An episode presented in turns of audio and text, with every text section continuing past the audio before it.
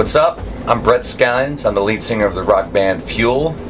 And my earliest rock scene is I was about four years old, and my parents took me to see Elvis Presley. And uh, saw him in Memphis, Tennessee at the Mid South Coliseum. And uh, yeah, there's there's very few people from my generation who can say that they saw Elvis. You know, as I said, I was only about four years old when uh, when I went, but uh, I and I didn't make it through the entire concert. I fell asleep at some point, but uh, I do remember you know, the flashing Elvis lights, the, the, the big sign behind him, you know, of his name, and now, ba-da-ba, ba-da-ba, him coming out giving the claw and stuff, and he was wearing the white uh, jumpsuit, you know, with the with the big uh, the, the the eagle on the front and everything, and the big belt buckle, and and uh, it was just an explosion. I, I remember at that point in my life, you know, four years old, and I'm just sitting there seeing this seeing Elvis Presley, and even at that young of an age, I, I understood completely who he was and what he was, what he meant to music.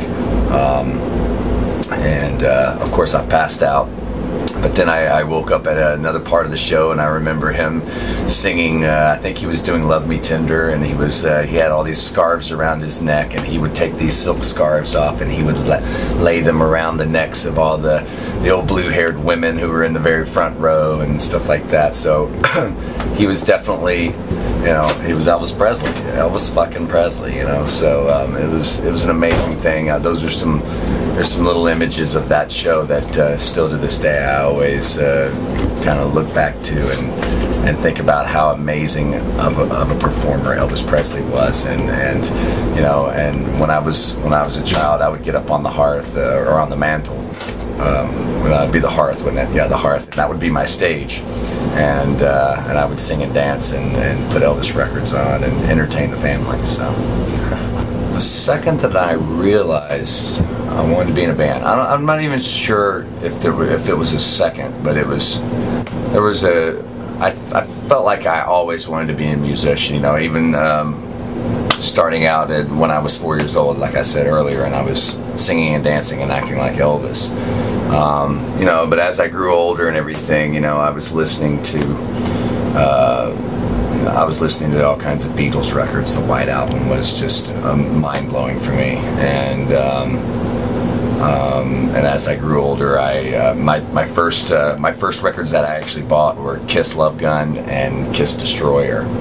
Um, and then uh, as I grew a little older, my first cassette tapes were like Van Halen Fair Warning and Van Halen 2.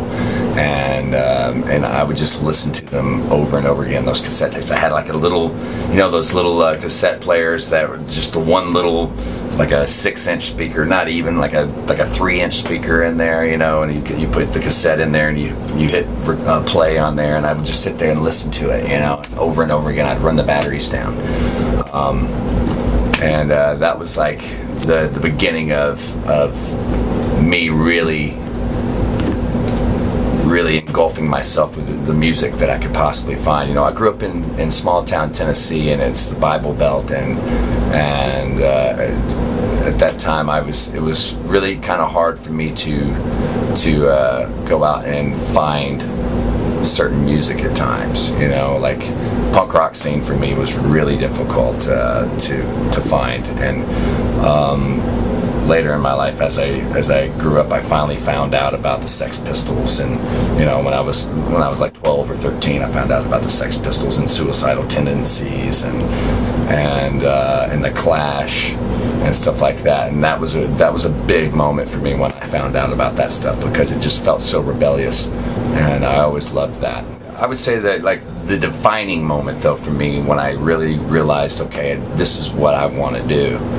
Uh, I want to be that is like I remember going to see. Um, there's two different instances. I went and saw the Cult on the Sonic Temple tour, and they blew me away on that. You know, I was I was a huge Cult fan. You know, from uh, from listening to the Love album to the Electric album, and then when Sonic Temple came out, they just went ballistic. You know, they were huge at that point, and I remember going to see them in Memphis, and then um, maybe that same year or maybe a year or two after that, Ozzy Osbourne came out and he did the No More Tours tour, the very first one the No More Tours tour, and uh, I saw him with Alice in Chains opening up, and they they killed me, man. It was like, all right, those guys are having fun.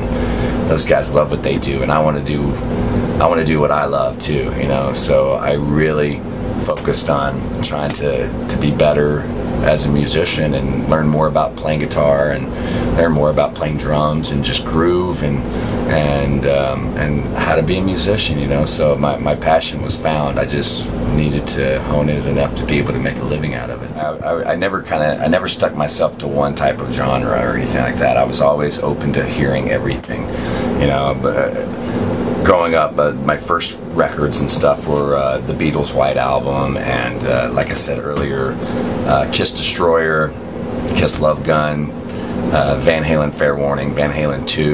You know, also though my, my parents gave me a stack of records from when they were younger too, and that that record collection was the Mamas and Papas and Creedence Clearwater Revival and um, uh, you know stuff like that. You know, and then. Um, when I was probably like eight or nine years old, my my mom um, she was trying to get me off the Kiss stuff because my mom hated Kiss. You know, growing up in the Bible Belt and everything, they people just thought that Kiss was you know the devil's band when they were really weren't. They were just a party band. You know, all their all their songs were about having a good time and uh, and uh, and just celebrating life, really. Um, but uh, she gave me. Um, a few records. She gave me the Michael Jackson Off the Wall record, and the Michael Jackson Thriller record, and the Toto 4 record. And I fell in love with those records. They were amazing, amazing records, and I really. I loved I loved the, the groove and everything that on, on, the Michael Jackson records. They just you know those those were dance rock and rock records, you know. So uh, uh, Michael Jackson was amazing back then to me in the 80s, you know, the hair bands were huge and stuff, and I thought that I loved Whitesnake, you know, and I loved, um, uh, I loved, uh, who else was there? Cinderella. Amazing band, you know. There's some, there.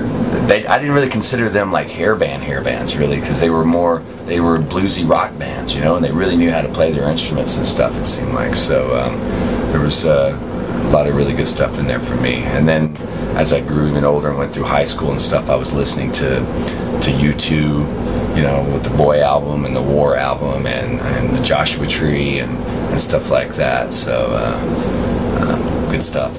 The town that I grew up in was a dry county, so they didn't even sell alcohol or anything like that, you know, and so there really weren't any bars or anything like that. I, I had to drive at least a half an hour to an hour to get to the next town just to be able to go see anything. And you know I was it was a very sheltered environment um, when it came to to uh, rock and roll and live music and stuff like that. So um, you know and there I, and once I graduated high school I went to a town called Jackson Tennessee and I was there for a few years and that's where I started really kind of met up with some guys and we started playing out a little bit and hitting bars and everything and playing shows and playing like acoustic gigs and stuff like that, playing all covers and stuff like that. And, but um, I really, honestly, I didn't really hang out in bars and go to watch bands and stuff like that until I actually became a musician for the most part. You know, and I was the one that was playing the, the gigs.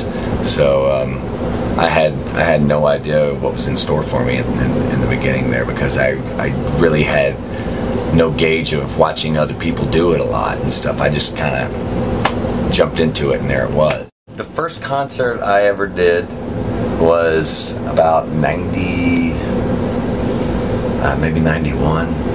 First, the first like paying gig, you know, the, where we were like, we put together a gig and we had to go to a club and stuff. And it was about 91 and we played this little shithole in the middle of nowhere. It was literally in the woods in Tennessee. There was nothing surrounding it at all. It was in like the bottom, you know, that's what we called it. You know, it was just all woods and everything. And um, I don't even remember the name of the place, but I remember there were nothing but about maybe 10 people there.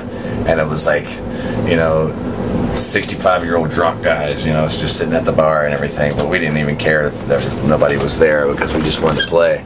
But uh, the name of the band was called Cherry Red, and we were playing all cover tunes, and we were playing stuff from like, you know, uh, I don't know, David Lee Roth, and and, and Van Halen too, um, and then we would do. Um, uh, some Steve Miller, and we would do uh, um, some Led Zeppelin, and we would do what else would we do? Uh, Lynyrd Skynyrd and Ted Nugent, you know, stuff like that, man. You know, and um, I it, we we were terrible. I'm sure. You know, you're supposed to suck on your first band and, and, and your first gig. So, but nonetheless, we were having a blast, and we felt like we were playing Madison Square Garden. So, um, I think that each band member, I think we made like two or three dollars each to make on that gig. You know, so uh, that's the first gig. Really, the the way that um, Fuel became what Fuel is now um, is back in 90 i think it was around 96 95 or 96 we did we'd done a few um, we'd done a few of our own demos and everything and we totally paid for it ourselves and stuff and and um, just we were just trying to do all that we could to be musicians for the most part. And um, we uh, we did um, our the last demo that we did was a, a, a uh, it was like a 10 song demo called porcelain. And porcelain had our first single on it which was called shimmer.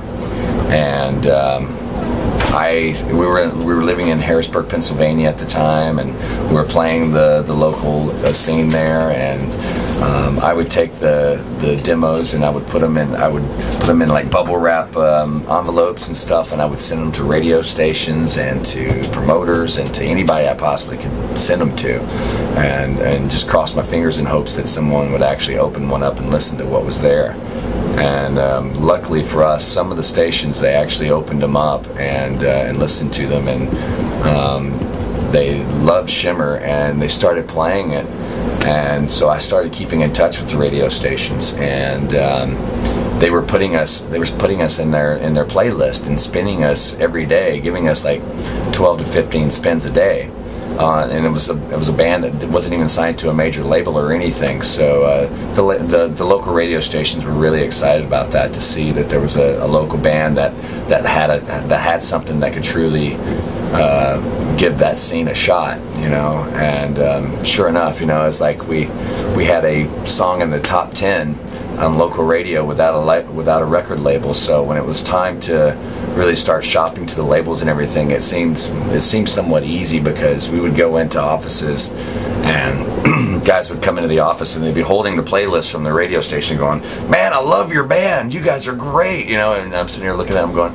"Did you even hear the song? You know, you're just looking at the numbers on the on the piece of paper there. You see where we are in the charts, but do you know what the song is?" So, but uh, you know, they were looking at what they uh, what what matters most to them, and that's that's chart positioning and stuff like that. And there we were in the charts without a label, so um, that was that was the big break for us for sure.